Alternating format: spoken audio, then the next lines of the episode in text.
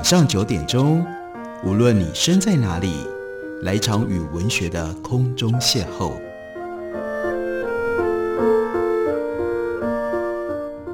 杨照谈书，邀您一同遨游文学世界，认识古今中外的经典之作。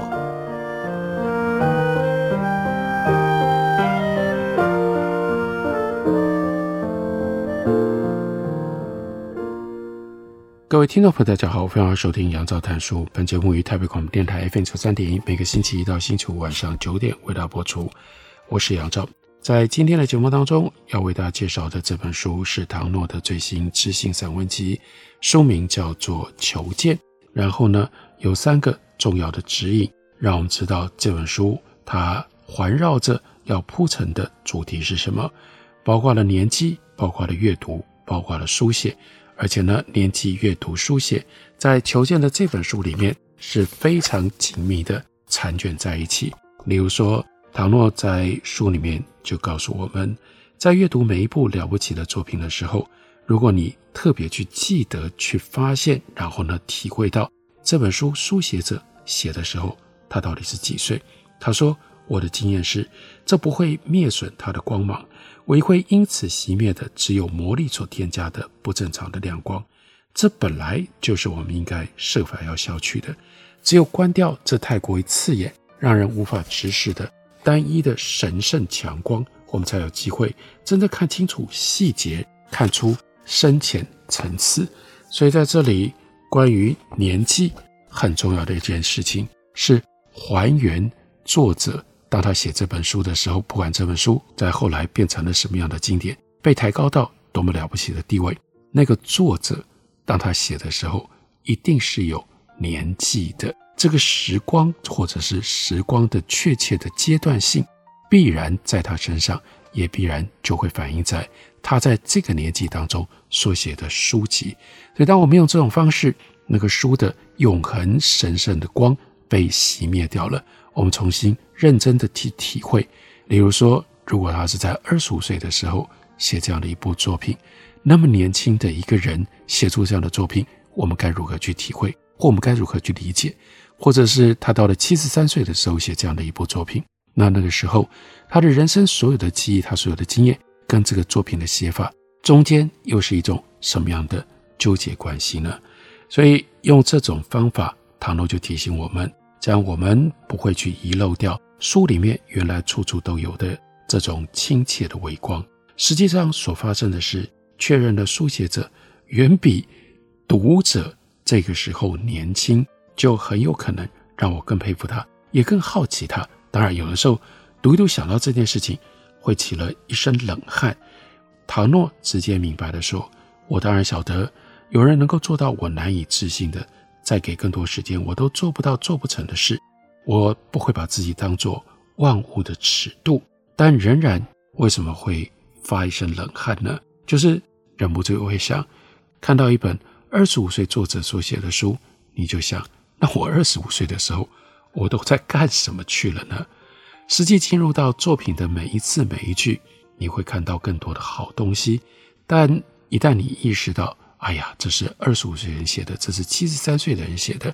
那个跟岁数之间也就引发你有不一样的眼光，你会看到不少的空白，你会看到不少失败之处，但其实是这样的一种具体人生所提醒你，你才会看到。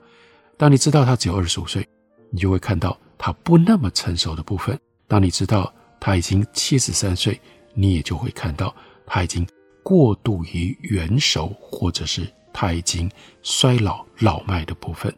你怎么可能只要这边不要另外一边呢？不过这不是失败，失败并不是确切的字眼。对这些了不起的作品来说，那只是因为它的意义跟它的层次远远不止如此。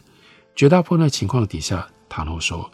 这或许只是程度上的模糊。也或许是不尽恰当强调的代价，或许只是书写者力竭的暂时停止之处，乃至于来自于某一个难以做出选择，又非得做出的不得已的选择。这每一种，就是每一种的可能性，为什么让他会有这样的空白，会有这样的败笔？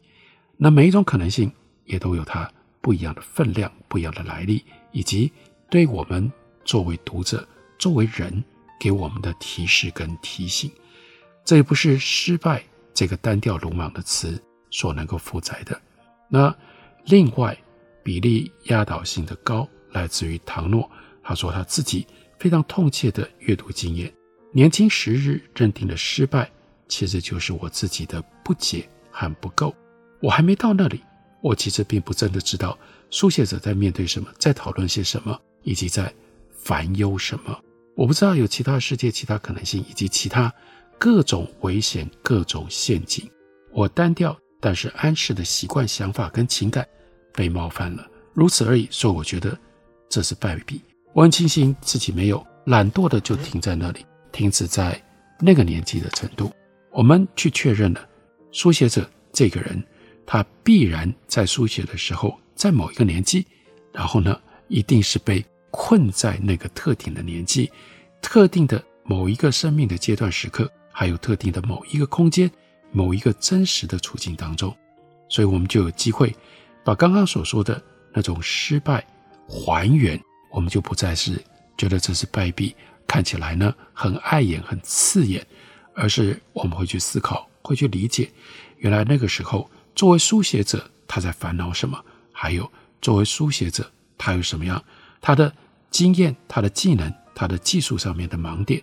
这通常还不会只是他一个人独特的烦恼，也不会是他独特的盲点，只是他也碰到了，或者他也现身其中而已。唐诺接着说：“我以为，相对于不做不错，这是某一组心怀良善、企图认真做事，而且屡屡竖起过大目标的人，总会遇到的困难和限制。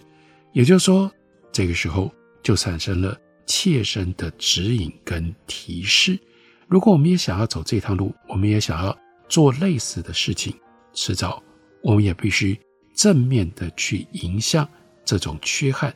烦恼。”跟盲点，所以这是我们可以也应该要参加的，而不只是站在这样的一个角度旁观的，挑挑拣拣、指指戳戳，像某一种花钱买东西的大爷。记得，记得，记得，阅读者最不应该染上这种花钱买东西，所以就可以在那里挑猪肉一般，肉太肥、皮太厚，或者是还有毛没有拔干净的这种。讨价还价、现实功利的商业性的恶习，然后唐龙又说：“让我再多说几句吧。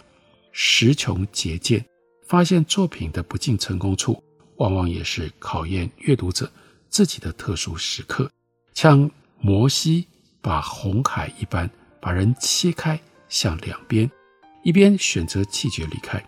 再不回头的认定：哦，这是一本不值得看的书。还有呢？”这是一位被人家过度夸大、过度赞扬的书写者，这样的事情重来个几次，最后真正被弃绝的，那就是你再也不知道要读哪些书了，因为你对这些书、对这些作者都没有尊敬，于是真正失去了的是你作为阅读者自己的这个身份。那另外一种则是机敏地看出来，嗯，这里有蹊跷，有路。而且必然是某一道特殊、深入、可能寻常人去不了的路径，就好像看到了啊，在那有一个禁止入内的招牌，这是恫吓性的告示牌，刚刚好，一定就在告诉我们，前方不远处就一条路，有一个非比寻常，但是某一些人想要独占的好东西，或者是至少在那里有什么样的事情发生了。奥古斯丁讲的是西元四世纪。写忏悔录、写上帝之城的圣奥古斯丁，他就是唐诺所说的这第二种人。他在圣经罗马人书这一篇当中，他看到了使徒保罗的煞费苦心和看起来不太成功，于是他所选择做的是承接下保罗的困扰，由此而展开了他一生最重大的思索的工作，就是因此。延续下去，写了我们刚刚所提到的那两部经典《忏悔录》和《上帝之城》，或翻译叫做《天主之城》。再下来举一个例子，是康德。如今站在的是中世纪已经结束、不再一样的人间世界。随着神不断的远去，随着人的世界进一步的建构，人的自由意志问题、恶的深层骗在以及恶从何而来这些问题、善的实践，还有对于善最终保证这些问题，乃至于更进一步人的认识、判断、选择、决定、责任云云，到底是不是真的能够成立？是不是真的有效？这一系列的问题。因为没有了上帝，因为上帝跟教会的权威不再是如此的明确、不容怀疑的保证，于是这些都变成了巨大、普遍，而且非常非常现实，更无法再如昔日保罗跟奥古斯丁那样简单诉诸于神恩跟启示。关键时刻，山穷水尽之处，就把上帝召唤来，来堵住，来解消所有的疑点，所有的。彼此妨碍、矛盾跟空白的地方，这就是解围的神。从通俗的戏剧到深奥的哲学，大家都喜欢用这种方式来运用上帝。在之后就是后康德，因为有了康德欧陆一时如风吹花开的哲学丰年。最简单来说就是这样，人思维的接续点往往就是这样载满了意义。充满了潜质的失败之处，而非成功。成功往往吃干抹净，就没有留给后人足够的施展的空间。成功像是用光了材料，成功还会震慑住我们，仿佛无法动弹，让我们仿佛一切到此为止。所以，一旦我们意识到在这个作品当中有一些漏洞，有一些失败之处，反而就开展了从这里这个认知。各种不同的可能性，这是一种从书写到阅读非常特别的体会。我们休息一会儿，等我回来继续聊。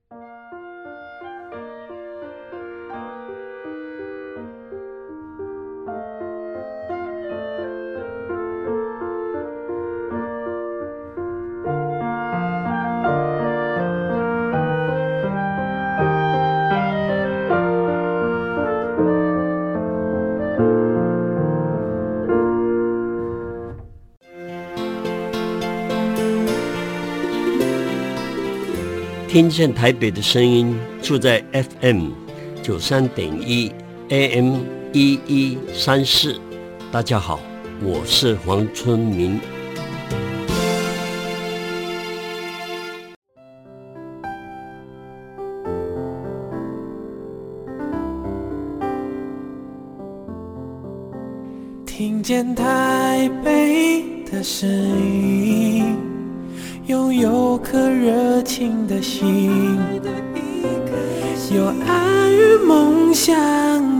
电台，台北广播 FM 九三点一。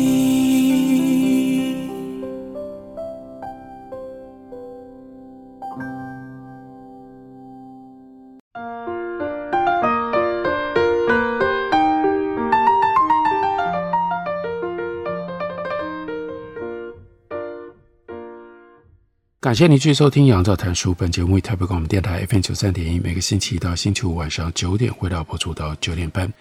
在今天的节目当中，为大家介绍的是唐诺的《求见》。《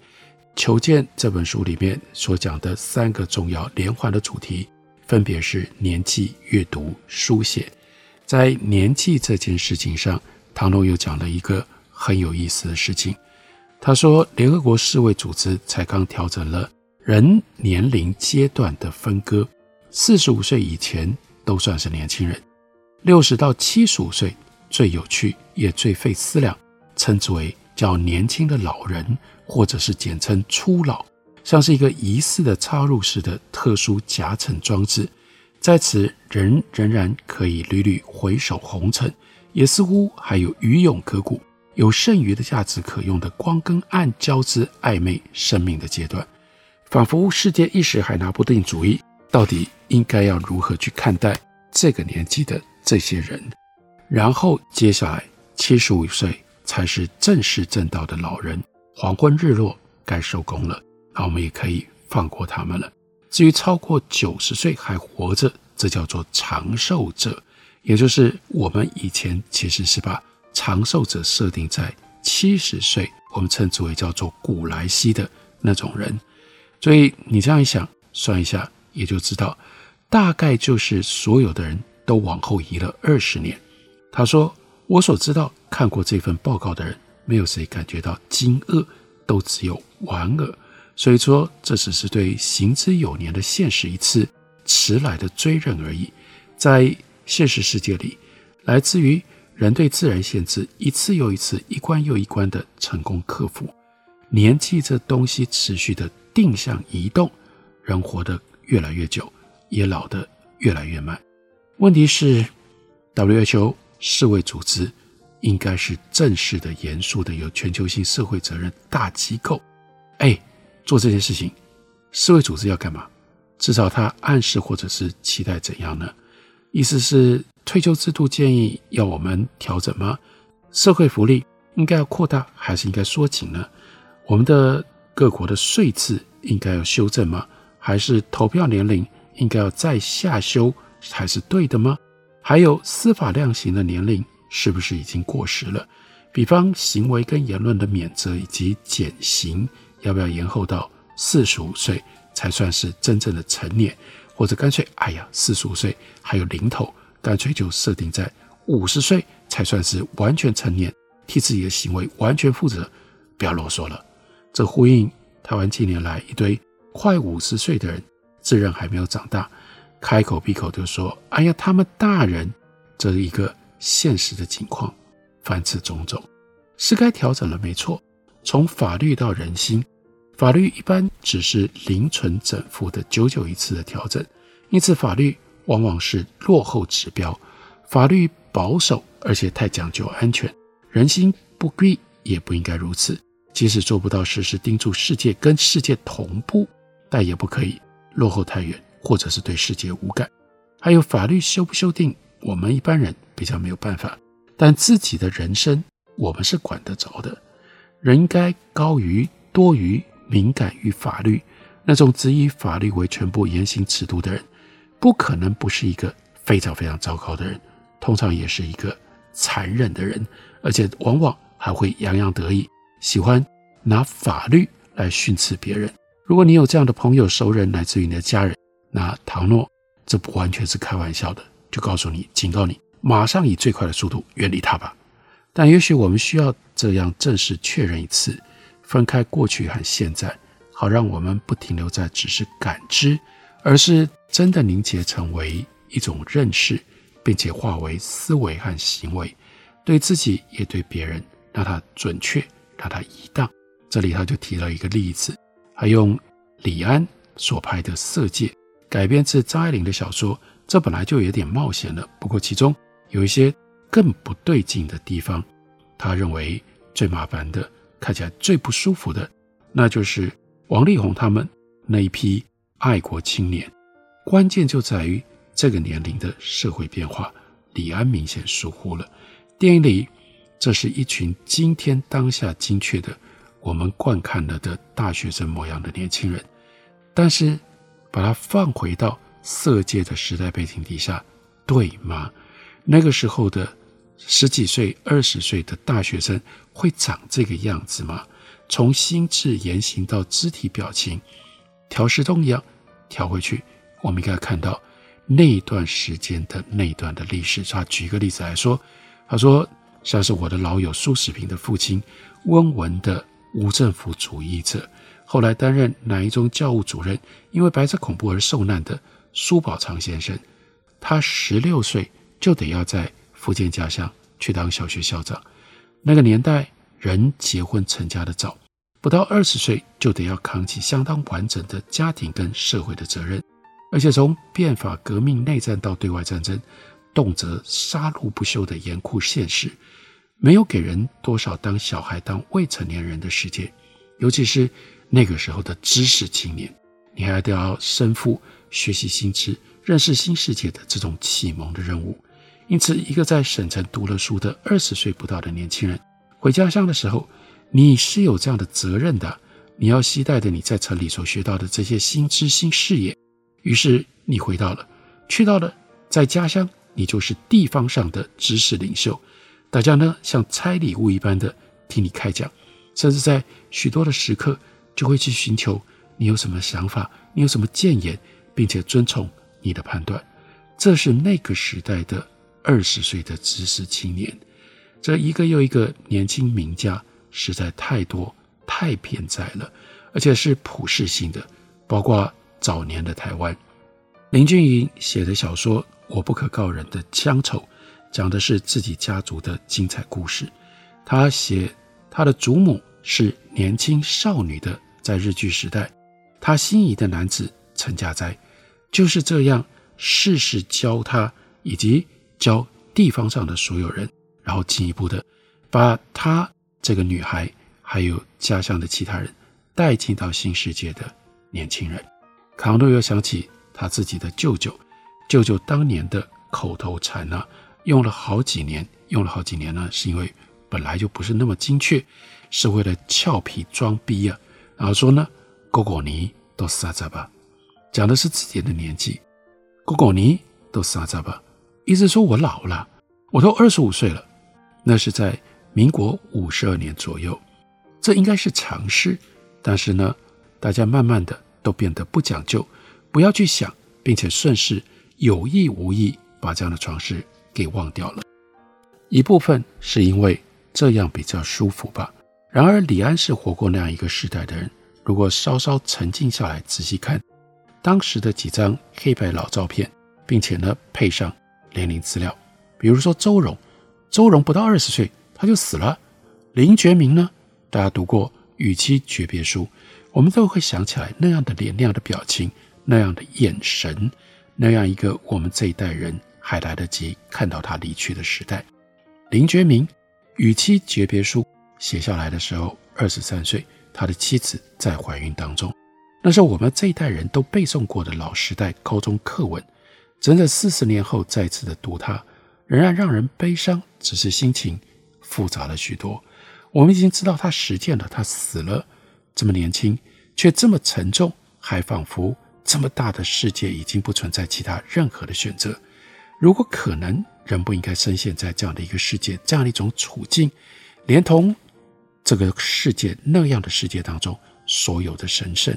在与妻诀别书信里面有一些不假思索的大言，还包括了一个也许太早做成的最后的判断，但确实这是相当相当纯粹的义愤，从头到尾没替自己要求任何的东西。人有一种我们久违了的自豪感，不抱怨，这就是唐诺这么多年之后再读林觉民与妻诀别书，他说最让我动容的地方，完全没抱怨，因此林觉民的悲伤干干净净。所以人有的时候还是应该要说说大话吧，好让大的东西、高贵的东西仍然可以存在。好让自己保有这样的一种恢宏的视野跟感受的能力，也好让自己不至于如此琐碎不堪，不落入到那种其实不该得意的平庸。Virginia Woolf，他最后问的那是他本来会成为什么样的人，他本来会做什么。Virginia Woolf 写的是只活了二十八岁的 Rupert Brooke，一次世界大战战死在希腊某一个小岛的英国的诗人。据说是一个公认的罕见的美男子，于此生物学家差不多已经定论了：人拥有一个生物界最长的童年，这本来是演化的意外的，这本来是演化的意外的产物，有它的不得已以及相当的风险。而童年的再延长，则这个时候因果被翻过来了，不再是生物性演化所定的，而是人类的成就。最明显的是，它又持续延长到越过的生殖期还一直加长，乃至于唐诺带点讽刺的口气说：“像台湾今天已经五十岁的人，仍然说自己来不及长大。纯从生物意义，不管是生存所需，或者是繁殖传统来看，都是不可思议的，还让人会替他觉得有点不好意思，也是完全没有必要的。我们可以看成人类世界独有的解放。”又一次从森严沉重的生物世界铁链挣扎出来，得到了更多的自由。这是奢侈的，绝非理所当然。人类世界的进展，尤其是物质上的成就，让我们一定幅度浪费得起，可以再给人多一点的时间。但是这样整体来说，关于年纪，所有的人延后二十年，变大变老。如果我们认真的去想，如果我们认真的去探索，那这样的一种时代，它所呈现出来的这样的一种面貌，真的有一部分让我们会有点惊吓，另外有一部分会让我们感到啼笑皆非。不管是惊吓的部分，或者是啼笑皆非的部分，我们都可以透过唐诺带有一点幽默，同时带有非常沉重感怀的笔法，我们在这里面跟着他。一起来领会，一起来思考。这本书就是唐诺的最新知性散文集，书名叫做《求见》，介绍给大家，推荐给大家。感谢你的收听，下礼拜一同一时间我们再会。